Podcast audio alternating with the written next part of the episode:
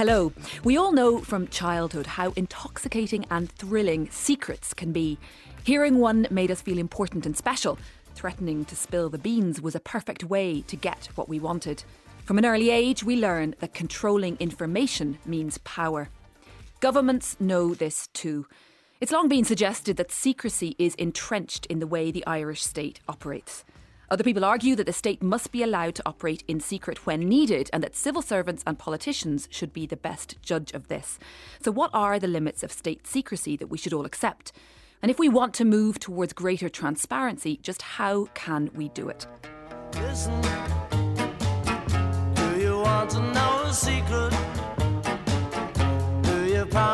do Well, with me to unlock all these answers are Maeve O'Rourke from NUI Galway, here with me in Dublin, and from our Cork studio, Maeve McDonagh from UCC. You're both very welcome. Um, Maeve McDonagh, before we start, it is easy to understand why you decided to study law and justice because I read that you are a middle child of a family of 10, which is strikes me as a big motivator to understand uh, the legal side of things. Certainly, uh, there was plenty of argument and debate growing up. And I suppose I've always had an interest in, in current affairs, politics, and indeed an interest in information and information technology. I'm interested in, I suppose, the imbalances in power that arise from informational disparities. Information law, I think, is fascinating because it does operate at the intersection of law, politics, human rights, and information technology. So all of those areas combined. And I um, read that your mum was hugely inspirational to you because she took up study late in life. Is that correct?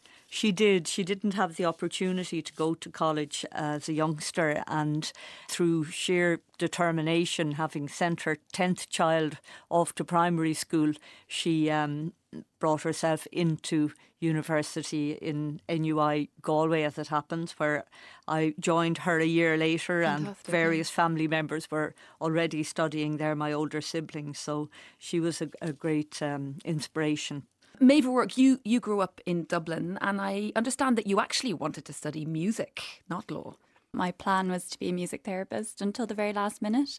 So yeah, I probably have a different perspective to a lot of people who study law, and I clearly have ended up on the very human side and probably um, a more creative end of it, doing human rights. And and you went, is it correct? You went to Minnesota in your third year in university. And you realised in America that it wasn't just about studying law, but it was about making law. I had a great opportunity when I was in America, and I went there when I was only 20. I was able to work as a human rights clerk, a paid human rights clerk for the Human Rights Centre. I worked on a Guantanamo defence project, and I did actual legal work as a third year law student. Um, I was writing memos for lawyers who were arguing that people shouldn't be subjected to waterboarding in Guantanamo Bay. Maeve McDonagh, it strikes me from listening to both of you, you both spent a lot of time abroad. And I remember reading Diarmaid Ferriter's book, Transformation of Ireland, and in it he said it often took outsiders to unfold the truth. And I wonder, is there anything in that, in that your time spent abroad, in your case in Australia, gives you a perspective on what's going on in Ireland when it comes to things like secrecy in the law? I think so. Yeah, my time in Australia has been hugely influential on on my career.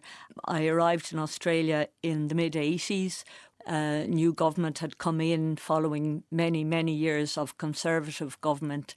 They were introducing huge changes in terms of equality legislation and so on, but also in the administrative sphere with freedom of information laws, and all of that was really fascinating to witness and was something I drew on enormously on my return to Ireland in the early 1990s.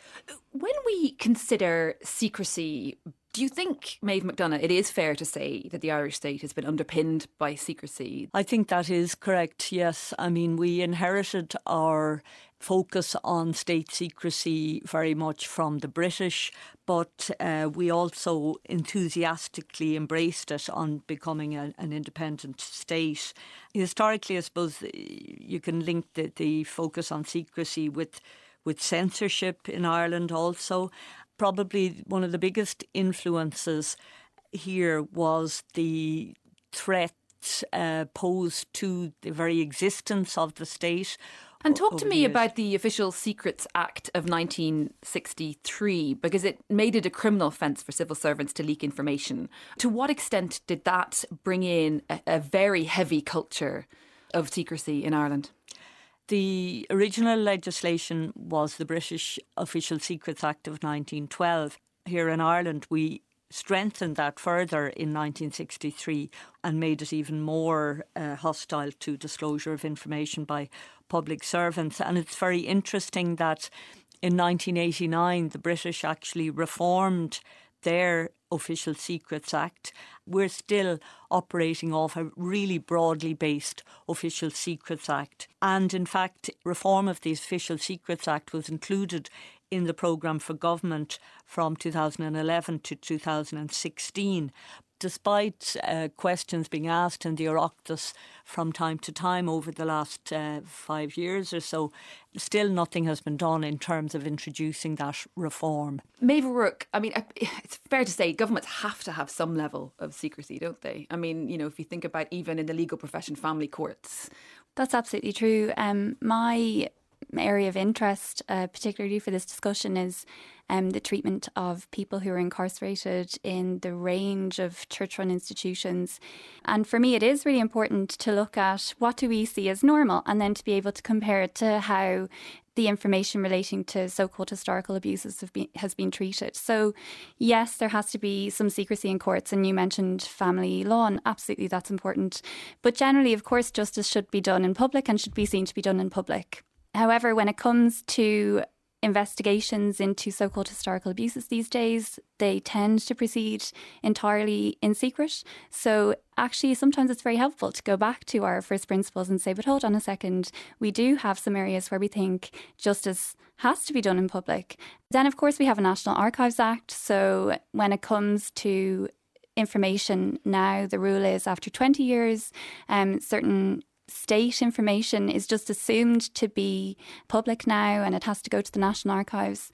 Again, I like to compare that with what we're doing with the information relating to historical abuse, and in no way is that being treated in the same way, even if it is state files. Why do you think that historically we've been so secretive? I feel that the church state collaboration in, I suppose, the running of Irish society had a great deal to do with a lot of the censorship that happened back in the 1930s. The Carrigan Report, for example, is a prime instance of massive censorship of data part of a whole decade of investigations into um, things to do with sexuality in Ireland the um, Department of Justice at the time, in a memo, said to the government the obvious conclusion to be drawn is that the ordinary feelings of decency and the influence of religion have failed in this country.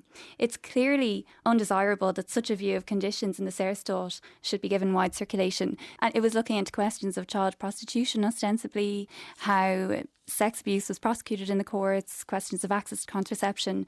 But I do think that the real reason that it was censored probably is because it did actually demonstrate alarming levels of sexual crime and that was not something that the government nor the church wanted to put out there.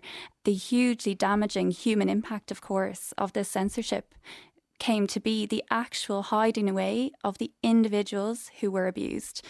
The efforts to convey a completely different reality were not just on paper, we're not just hiding files, they were actually taking people out of Irish society and hiding them away. Maeve uh, McDonagh, I mean, when you think about the Carrigan report that Maeve was just speaking about there, I mean, is a lot of the secrecy historically in Ireland to continue the sort of myth of an upright Christian society where nobody sinned and, and anything that emerged showing the opposite was then buried?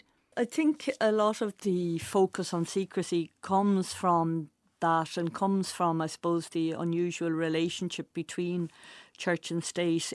A lot of that sort of interface still influences the shape of legislation such as freedom of information today, so that uh, schools are not directly covered by Irish Freedom of Information Act, whereas in most other jurisdictions around the world, including our nearest neighbours in the UK, they are covered, and that uh, appears at least to be in part due to that the strange nature, if you like, of, of the Irish educational system, where you have that, that mix of, of church and state and not the normal sort of division that you would have in other jurisdictions.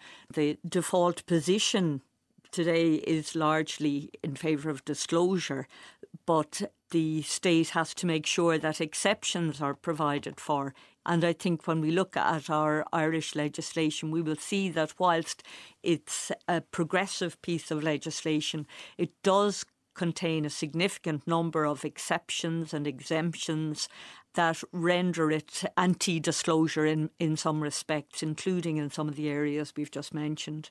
When it came to the Residential Institutions Redress Board, for example, there was an actual criminal provision inserted into the Underpinning Act saying that it is a criminal offence to publish any evidence that would identify any individual, including the person themselves gaining compensation. I know that survivors have taken that very seriously. I don't think we see the level of memoir or people speaking out. It is not easy to litigate. And I think this is why the government thinks that, you know what, we'll just sit tight. People are older if we can just ride this out, we can avoid the massive scandal, as they would see it, of all of this information coming out. When actually, I think um, it could actually be extremely cathartic. And of course, it's the very basis of the dignity and respect that people should be afforded now, just to have the information come out, to be able to have the truth be told, for it to go into the national curriculum, for for the education of children.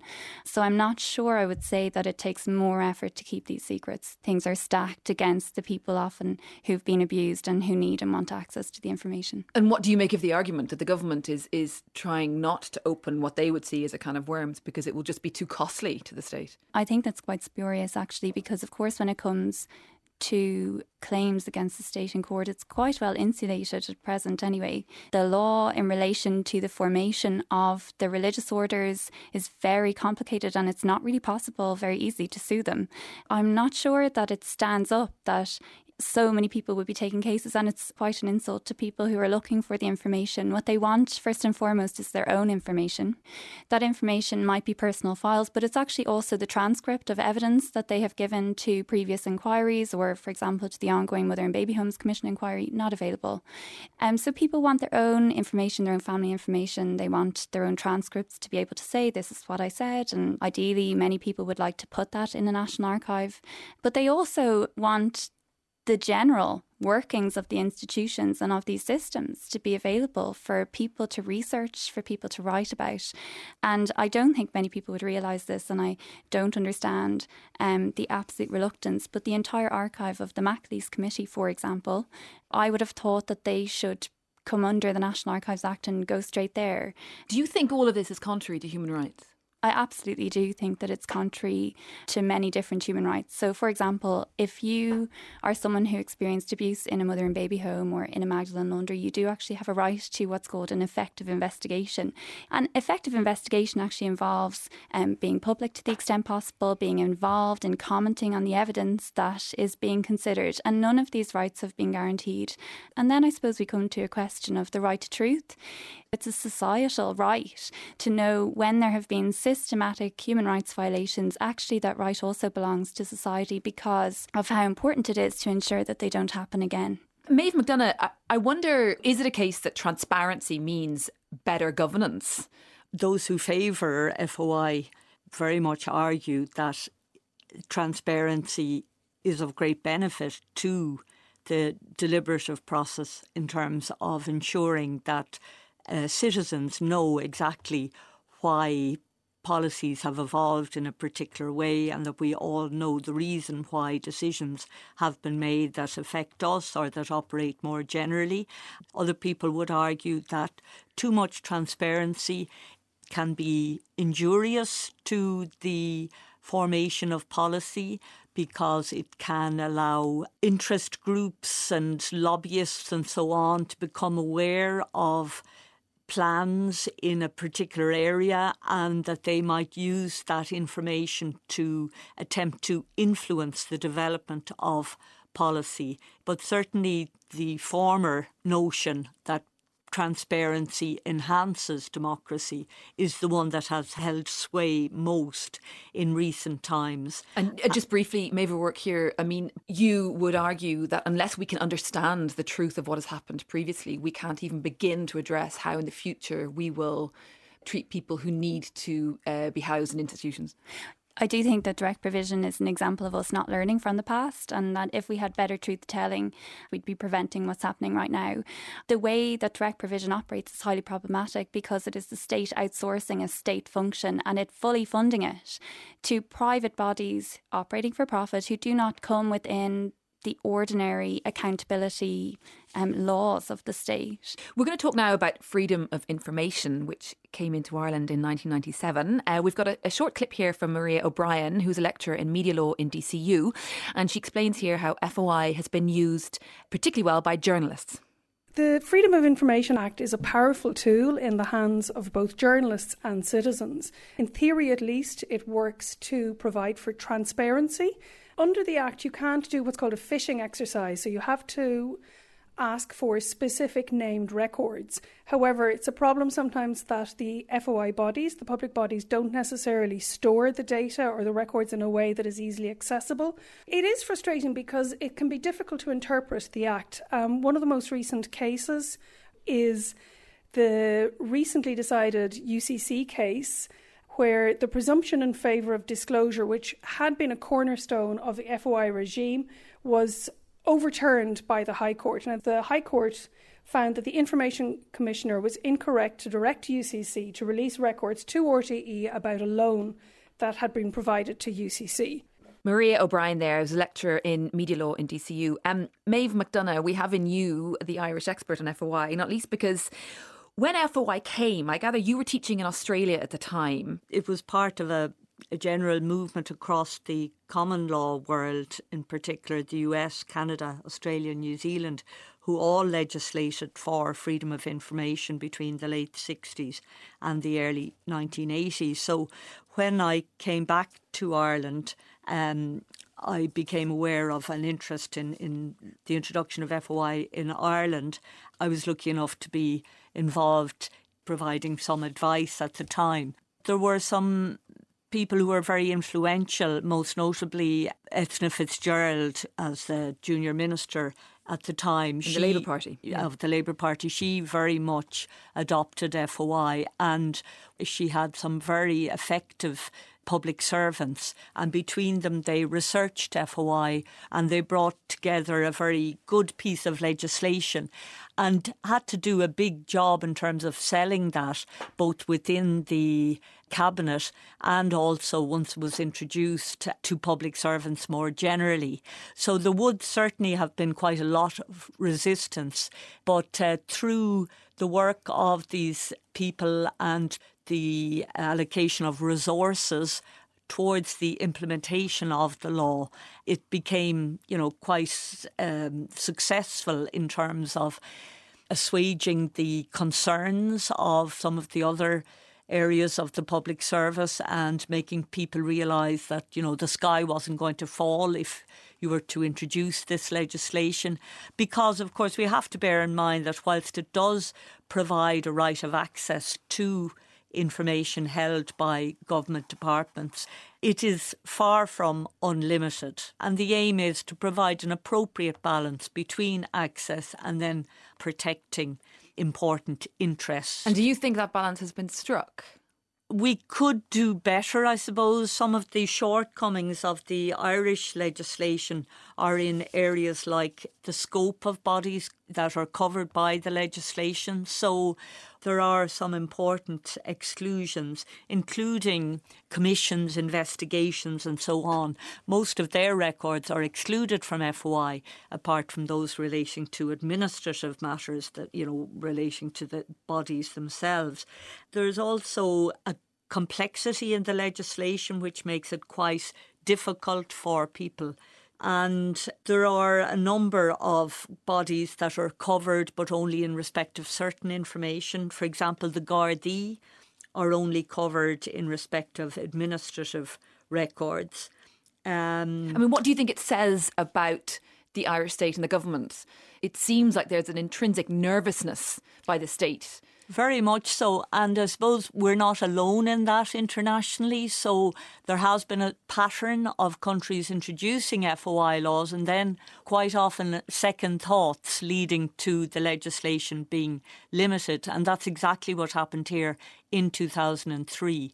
And that had quite a significant effect on the level of usage of FOI. It dropped quite dramatically in 2003. And but just you're mentioning of Labour Party's Eithne Fitzgerald back in 97. I wondered, you know, is secrecy something that the left, the centre left, or the right parties are more committed to than the other? I suppose internationally, um, this type of legislation has tended to be introduced more by maybe centre left governments. But on the other hand, there can be a backlash against it.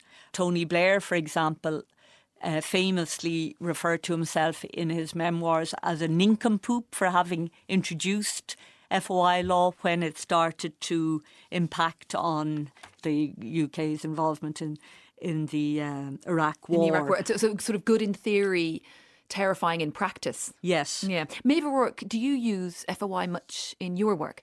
Well, there is an issue, I suppose, because um, the FOI Acts apply only to information created after the enactment of that legislation, uh, unless the older information is necessary to interpret the newer information. However, I have tried to use it to gain access just to the index of documents contained in the McAleese archive. So I did apply for the index through FOI, and again, the response came back sorry, we're holding this entire archive, presumably including its index, for safekeeping, not for the purpose of the FOI Act. So they actually expect people who've experienced abuse in Magdalen laundries to ignore the fact that there's been a two year investigation by all the relevant departments, spending lots of time gathering all their archives, and actually going and presumably doing the exact same thing again themselves if they ever want to write, or indeed if an academic ever wants to write, to go and replicate exactly what the government already did. And, and you have spoken a bit about the idea that secrecy stops individuals and society in general from piecing together the truth and I wonder, you know, is it from a psychological point of view, is there much research on that? There are some psychologists that I've come across, expert psychologists, including one who sits on the UN Committee Against Torture, um, who have focused on the impact of prolonged impunity for torture in particular. The evidence is that people can continue to actually experience the very effects of that torture, even though it may have happened decades ago, until or unless someone says, yes, this happened, we acknowledge it, it can actually have an extremely damaging psychological effect. I do hope that we are going to move past this continuing denial. Every time each UN committee brings this up and says to the government, What are you going to do about it? they say, there is no credible evidence that systematic ill treatment of a criminal nature occurred in the Magdalen laundries. We have no evidence that women were systematically detained against their will for long periods of time. Now, that is revisionism, and that is extremely problematic. So there's a real need to ensure that the history of our country is available and that we are listening to people when they tell us who we actually are and what we have done and essentially what is in our national DNA. And finally, you know, when ex Taoiseach Enda Kenny read his 18 minute apology on behalf of the Irish state to the treatment uh, experienced by women in the Magdalen laundries. He said, At last, we are giving up our secrets. And that was in 2013. In words, in words. And what we need to see is actions. Maeve McDonagh, finally, do you think it is the case that government and state secrecy and individual privacy move in opposite directions? You know, I was thinking of Vicky Phelan. Um, the more secretive the state becomes, the more that citizens themselves are forced into the public to talk about their own stories and what happened to them. Well, the interactions between privacy and access to information are many and quite complex. You know, our legislation, as well as providing access to information generally, also gives you a right of access to information relating to yourself. The fact that the legislation doesn't extend back before 1998 does not actually apply if the information relates to you as an individual. So one should be able to use FOI to get older records relating to oneself. Uh, you so, have warned, haven't you, that the uh, you know GDPR data collection and data protection laws may usurp FOI law. Yes, so that's the other. So that's one aspect of, of the interface in that you know you, you can use FOI to get information that's about yourself, and, and that's very important. Requests for access to information can touch on the information that relates to third parties, relates to other people, those requests can be turned down on the basis that acceding to them could negatively affect the privacy of another person's information. So, striking that balance in the future is going to be the big battle. In Europe, there's a very uh, strong commitment to protection of privacy of personal information. And while that's very important, it shouldn't be allowed to override rights of access to information that can shed light on, for example, corruption within government in areas like expenses and and you know payments to particular individuals. So if those individuals are able to claim protection of privacy and data protection law, that can end up defeating access rights. So that's an area we just need to be careful about. There is more on secrecy and the Irish state on rte.ie slash brainstorm. It is utterly fascinating area. But for now, Maeve McDonagh in UCC and Maeve O'Rourke from NUI Galway, thank you both so much. Thank you. Thank you.